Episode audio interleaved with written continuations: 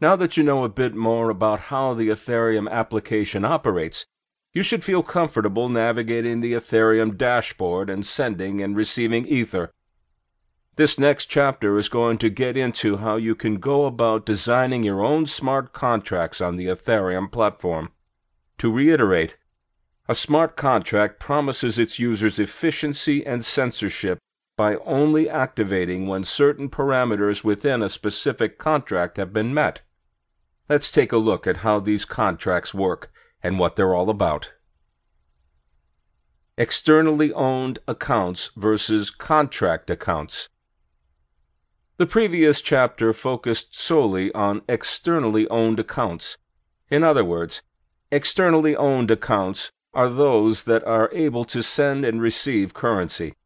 In an externally owned account, a private encryption key protects the Ethereum wallet from being hacked by essentially verifying that the sender did in fact intend to send the funds or messages that are being transferred.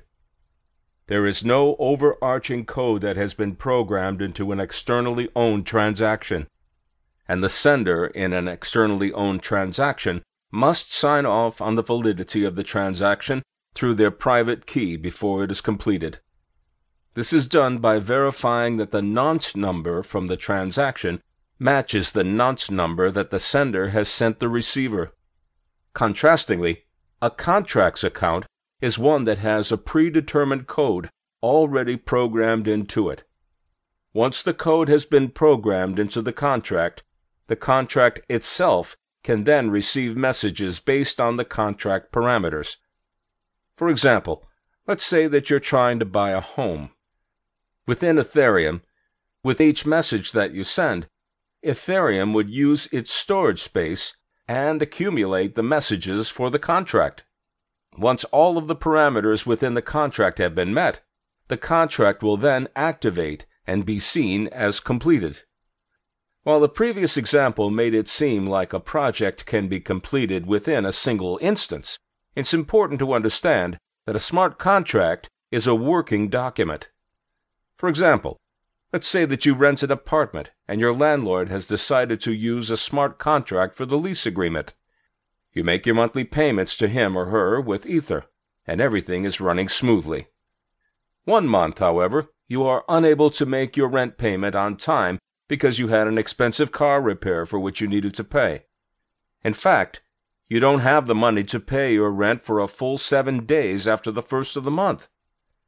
Within the smart contract to which you agreed, there is a clause stating that if you do not make your rent payment within five days of the first of the month, you will be charged a $25 late fee. This means that once the sixth of the month comes, the smart contract automatically is able to recognize that you have not paid your rent and will automatically charge you the appropriate late fee. While paying the late fee will more than likely be inconvenient for a tenant, the smart contract is able to make the job of the landlord much easier. A smart contract eliminates the human aspects of being a landlord that include having an awkward conversation with the tenant and demanding the late fee. Additionally, the landlord does not have to keep track of how many days have passed since the tenant was supposed to pay his or her rent. In this way, you should be able to see how a smart contract is a living document that does not simply stop working as soon as its parameters have been met. Instead, it acts more like an employee of a business or a clerk whose job it is to keep track of when people are in violations of their contracts. This can be an incredibly useful function. This example also demonstrates how a smart contract becomes the middleman that was a lawyer or a realtor in the past.